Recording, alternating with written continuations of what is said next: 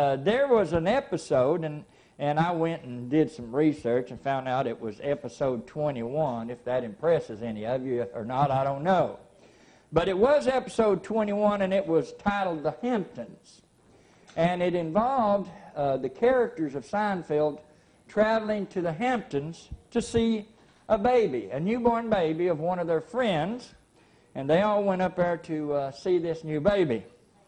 And upon arriving, every one of them finds that this baby was altogether ugly. Whenever any of them come in and looked into the baby crib, they would normally come in with a smile on their face, expecting to be blessed with a beautiful baby. And as soon as they laid eyes on it, they would be taken back. And their breath almost be taken out of it. Uh, they never did show the baby. but you could imagine that uh, by the looks of this baby, it was very, very ugly. Now, naturally, nobody was willing to share this uh, fact with the mother.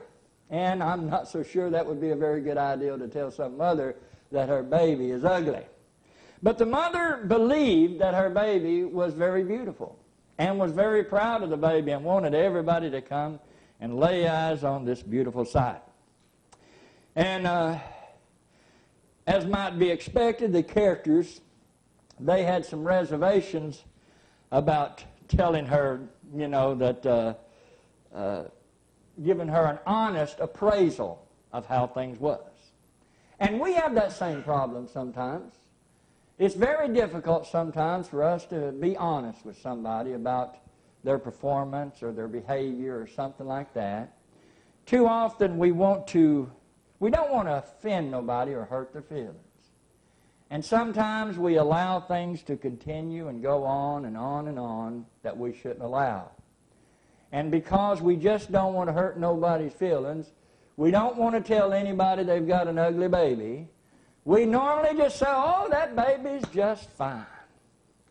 And uh, one do- uh, doctor that was there, he said the baby was breathtaking. Now, he also, by chance, had told Elaine that she was breathtaking also. And she was running around all cheerful and excited and happy that a doctor thought she was breathtaking. And her ego was inflated, and she was just really having the time of her life thinking that this doctor thought she was breathtaking. Until she learned that the doctor also said this ugly baby was breathtaking. Then she began to put two and two together, and she realized that she wasn't as beautiful as she thought she was. Of course, the mother never did realize what, whether her baby was ugly or not, and we'll leave that to, amen, for the mom to find out. Of course, we know that some people, amen, no matter how ugly they get on them, mother can love them. You know that? so we understand that, that mother's love and that uh, mothers do happen to be partial to their children.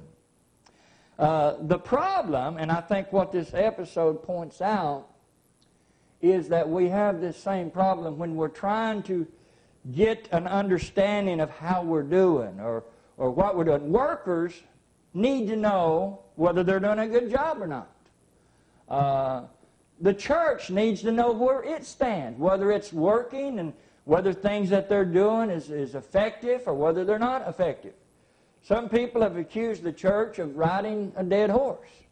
They've got too many programs that they just want to continue to do and put money into and, and continue to work with and invest time and energy and, and, and, and money and all that into, and it's not producing the results that they're looking for. And somebody needs to tell them sometimes, hey, it's a dead horse. You need to get off of it and bury that thing and get something else that works. We don't always get an honest appraisal of our work performances at work because, uh, again, even though the boss, we might think he's the meanest person around, most bosses don't like to tell you the truth about your performance. In fact, I believe if many of us got paid what we're worth, we would be broke. Uh, I have to be honest with you there's times that I believe I could have gotten people jobs that, that would go to this church, but I, I had to pray about it, and, and I just could not bring myself to recommend some people to do the job because I knew they would not do a good job, No knowing who they are. Now, folks, they'll use the pastor and say, he'll put in a good, good word for me. But we should not lie. The Bible says we ought to speak the truth to one another. I admire my son-in-law Mark. There's a fellow there that will speak the truth to you. You ask him what he thinks about something, he'll tell you.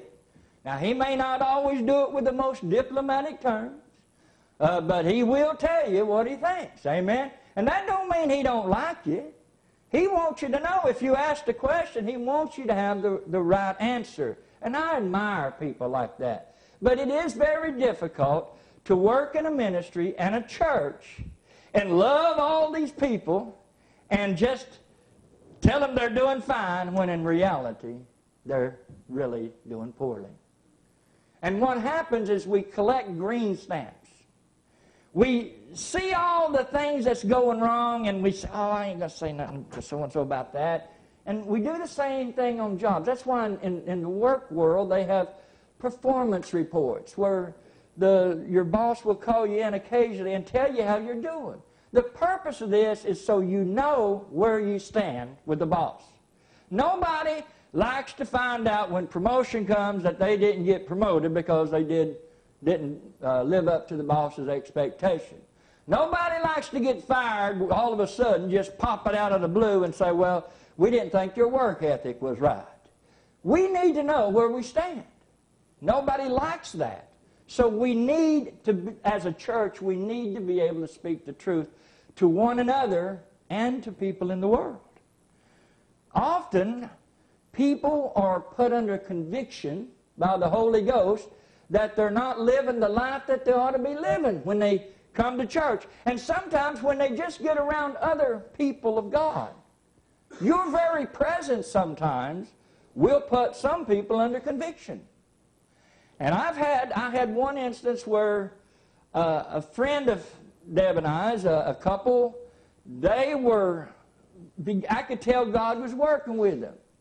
And, and they come out and said, you know, Tom, uh, I think we realize we're not, we're not living up, we're not what we should be. We need to make some changes in our life. We need to get right with God. And do you know what I told them? I said, oh, no, you're all right. Everything's fine. You're not that bad. And in reality, they're not, they weren't murderers, they weren't stealing, they weren't doing things that they shouldn't be doing. But what I did was interfered with what God wanted them to know.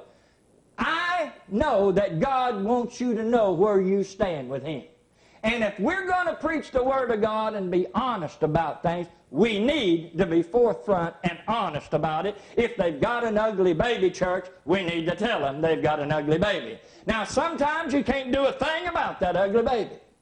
And it doesn't do any good to be humiliated or put down and told something that we know you can't do nothing about.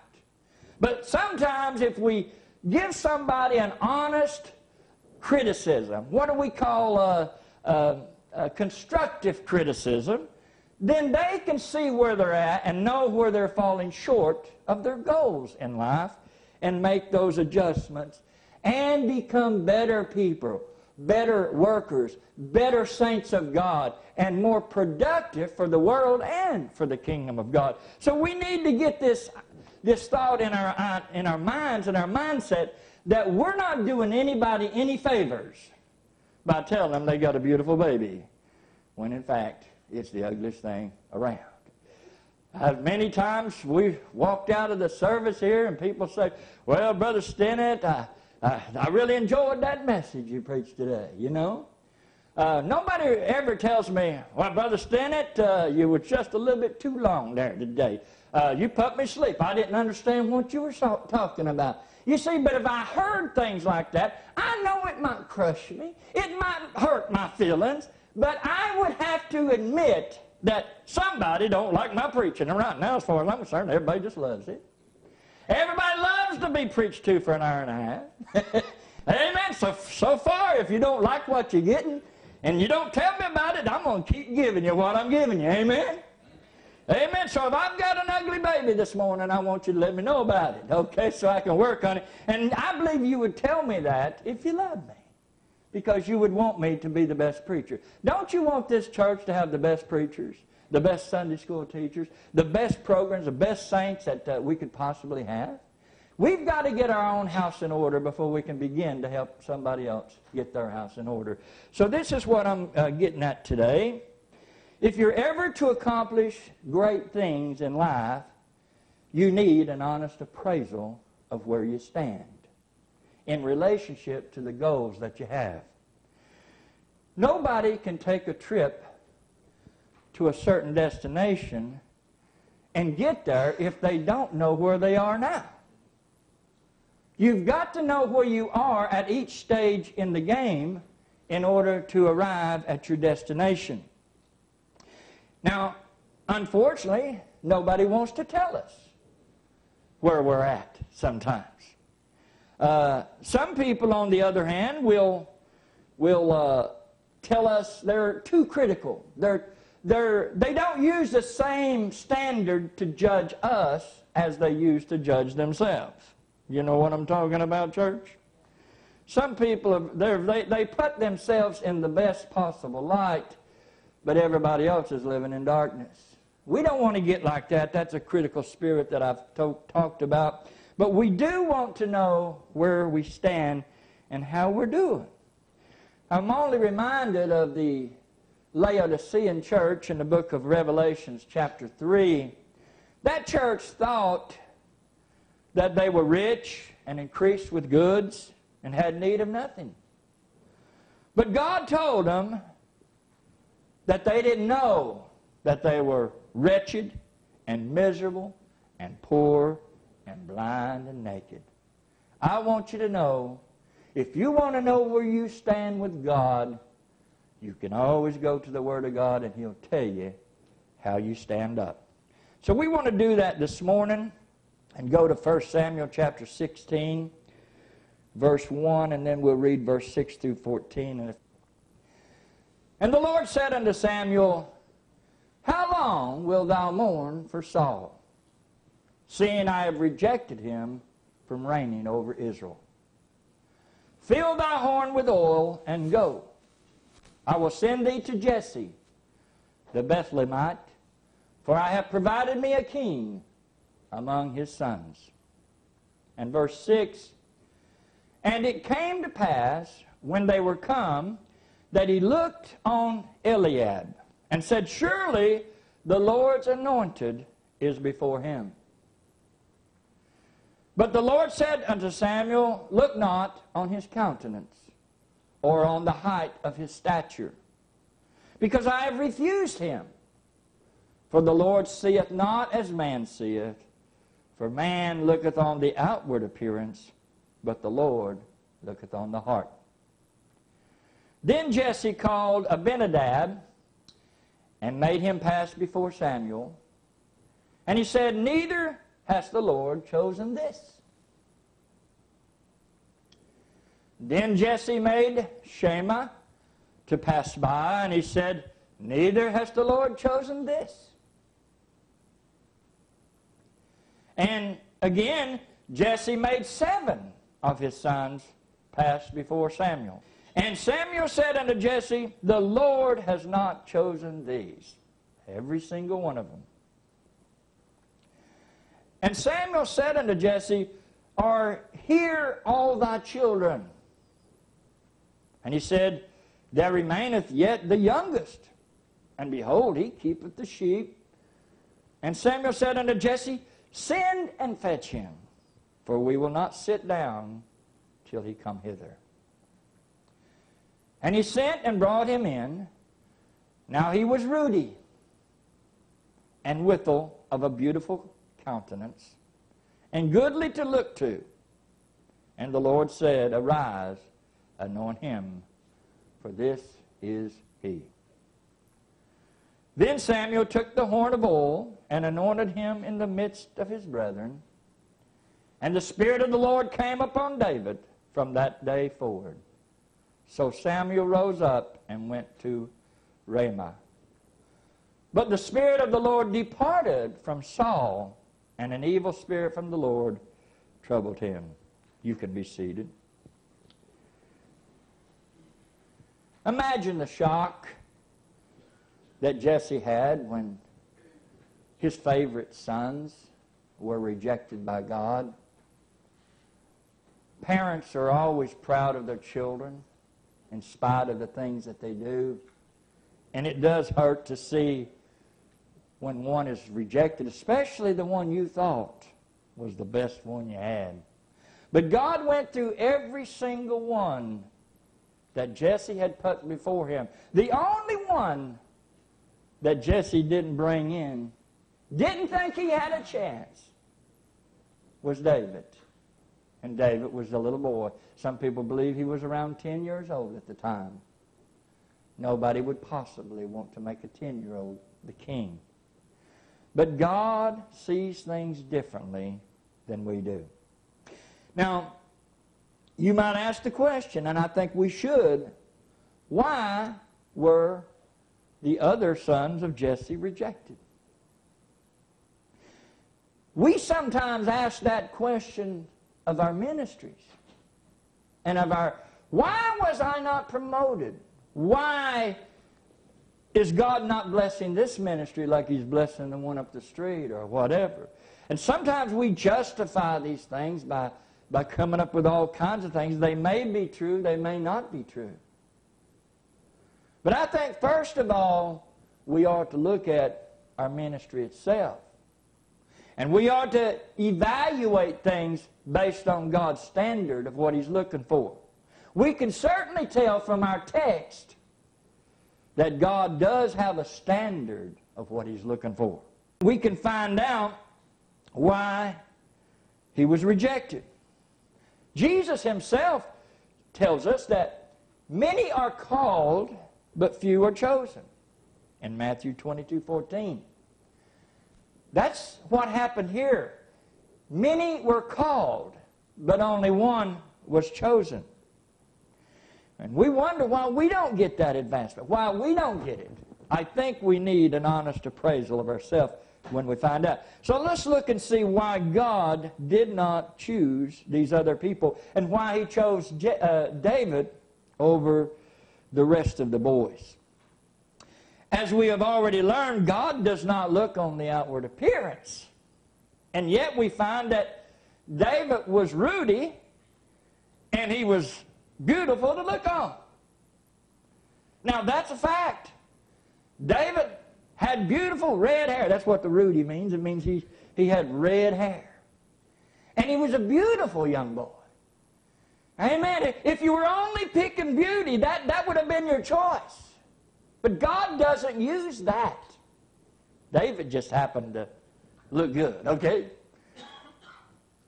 God don't pick us. God is no respecter of persons. He does not choose based upon your looks. And sometimes he doesn't choose based on your abilities. But we find in a parable, in the parable of the talents, that God did give talents to different people. And the Bible says he gave them severally according to their ability. That tells me that God has a standard by which he is judging our work. He may judge us because he sees Christ. We're judged personally in the eyes of God through the work of Jesus Christ. But he judges our works based upon, I believe, what's in our heart and the results we get. In the parable of the talents, God blessed those that had doubled what they had. And yet the man that hid his talent was not blessed. In fact, what he had was taken away from him and given to somebody else. Now, he wasn't just blessing activity. Because the man that dug a hole and hid his talent was just as busy about his business as anybody else. Some people look very busy at work, but they're not accomplishing anything. What good does it do if we are in a business and we take all the important clients out to play golf with them and spend money on them and all that, and we don't get any sales? If we don't get results for our actions, then our actions are wasted, are they not? Our money is wasted. God expects results, church, and we need to start giving it to Him. In um, 1 Samuel 13 14, we realize why Saul was rejected. It says, But now thy kingdom, and this is the man of God speaking to Saul. But now thy kingdom shall not continue. He's like, I guess Donald Trump, you're fired. God fired him. The Lord has sought him a man after his own heart. That is, God is looking for somebody that has their heart in the job that he's putting him in to do. And you can very quickly find out if a man's heart is in his work. I hate to keep uplifting my son-in-law, but he's always out there in that garage. Now, I know he ain't that rich, but I believe most of the work he's doing, he likes doing. I don't care if he does complain about it. If he didn't like it, you wouldn't see him out there that much. His heart is in what he does.